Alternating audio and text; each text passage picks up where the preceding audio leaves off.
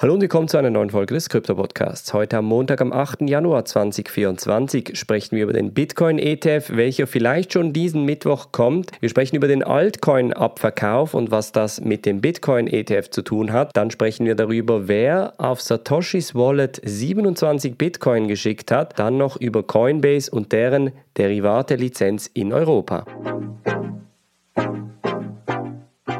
Springen wir in diese erste News Story und zwar sprechen wir diese Woche sicherlich noch ein paar Mal über den Bitcoin ETF, denn Gerüchten zufolge könnte der Bitcoin Spot ETF von BlackRock zum Beispiel schon am Mittwoch kommen. Das zumindest ersten Gerüchten zufolge, welche ganz klar sagen, diese Woche ist es soweit, die SEC wird die Bitcoin Spot ETFs durchwinken. Ob das schlussendlich stimmt, werden wir in den kommenden Tagen sehen. Tendenziell ist das weitere Entscheidungsfenster oder sogar das letzte Entscheidungsfenster Einzahlungsfenster für den ARK Investments 21 Shares Bitcoin Spot ETF am 10. Januar abgelaufen. Das bedeutet, dann müsste sich die SEC zumindest für diesen spezifischen ETF entscheiden. Das bedeutet natürlich noch nicht, dass dann zum Beispiel auch der BlackRock Bitcoin Spot ETF durchgewunken wird, sondern nur der Entscheid für diesen spezifischen ETF muss am Mittwoch fallen.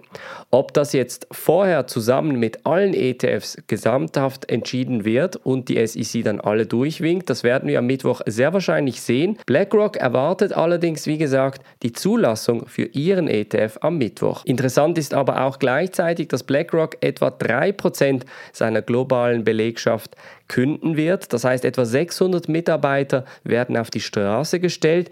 Das sei gemäß internen Memos ganz ein klassischer Restrukturierungsmoment. Das heißt, es habe nichts mit den Bitcoin Spot ETFs oder mit der wirtschaftlichen Lage zu tun, aber 600 Leuten wird entsprechend gekündigt. Ob diese 600 Leute Teil des Bitcoin-Teams waren, das hat BlackRock nicht kommuniziert. Ich gehe mal davon aus, dass dort das Team relativ solide nach wie vor steht, denn wie gesagt, die steigende Nachfrage nach dem Produkt könnte natürlich auch bedeuten, dass entsprechend mehr Mitarbeiter dahin kommen müssen. Dann sprechen wir über den Altcoin-Abverkauf, denn natürlich das Interesse für Bitcoin steigt und das Interesse für die Altcoins sinkt. Das ist wieder mal der klassische Zyklus, welchen wir immer wieder erleben, dass tendenziell immer, wenn der Fokus auf Bitcoin liegt, dass die anderen Altcoins eher nicht so interessant sind.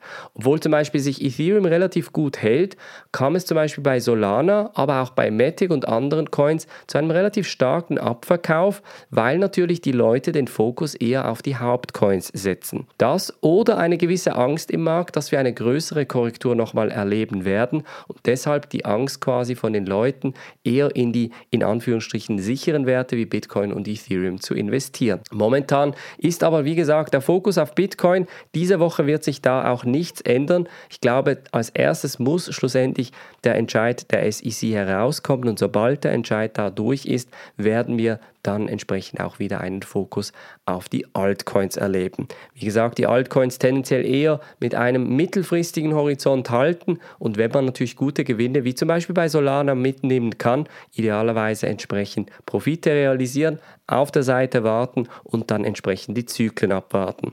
Die Zyklen gehen normalerweise Bitcoin, Ethereum, Large Cap, Mid Cap, Small Cap und natürlich dazwischen noch die Meme Coins. Und dann sprechen wir über eine interessante Story in der Bitcoin-Welt und zwar hat jemand gerade letztens auf Binance 27 Bitcoin gekauft und diese dann auf Satoshis Wallet verschickt. Jetzt munkeln natürlich viele, dass es eventuell sogar Satoshi Nakamoto selber war, welcher sich einfach wieder mal ein paar Bitcoins gegönnt hat und diese sich auf das eigene Wallet geschickt hat. Ich glaube aber eher, das ist eine unrealistische Chance, denn das Wallet von Satoshi Nakamoto ist schon seit einigen Jahren eher leise. Das heißt, man geht davon aus, dass der Zugang zu dem Wallet schon lange nicht mehr vorhanden ist. Man spricht sogar davon, dass etwa 1,5 Millionen Bitcoin entsprechend den Zugang in Anführungsstrichen verloren haben, weil die Leute verstorben sind oder die Private Keys verloren gegangen sind und deshalb eben ein großer Teil der Bitcoin verschwunden ist. Das heißt, bei dieser Geschichte ist es jetzt so, dass jemand entweder einfach mal spontan eine Million US-Dollar Gegenwert verbrannt hat, indem er 27 Bitcoin gekauft hat und an ein Wallet geschickt hat, auf welchen er oder sie keinen Zugriff hat. Oder aber es war Satoshi Nakamoto selber. Und ich glaube, das Erstere ist da die realistischere Variante, denn Satoshi Nakamotos Wallet kriegt immer wieder auch kleinere Spenden, also jetzt weniger als die 27 Bitcoin, als quasi Dankenssagung für die Erfindung von Bitcoin. Und zum Schluss sprechen wir noch über Coinbase, denn die haben in Europa, spezifisch in Zypern, ein MIFID II lizenziertes Unternehmen gekauft. Das bedeutet, dass man da entsprechend auch Derivate im europäischen Raum anbieten kann. Und das ist natürlich etwas Neues für Coinbase, denn Coinbase hatte bis jetzt eigentlich nur das Recht, speziell Spot Bitcoin entsprechend verkaufen zu können. Und jetzt dürfen sie mit der Übernahme dieses Unternehmens auch Futures und Optionen in der EU anbieten. Spezifisch geht es bei dieser MIFID II Lizenz eben um diese derivative Produkte. Das heißt, der Spothandel wird ja durch das Mika-Gesetz geregelt. Da ist Coinbase eigentlich auch schon up to date. Aber mit der Übernahme dieses Unternehmens kann jetzt Coinbase entsprechend mit MIFID II Gas geben und im EU-Raum auch derivative Produkte anbieten. Das war's von der heutigen Folge. Wir hören uns morgen wieder. Ich wünsche einen ganz guten Wochenstart. Macht's gut und bis dann.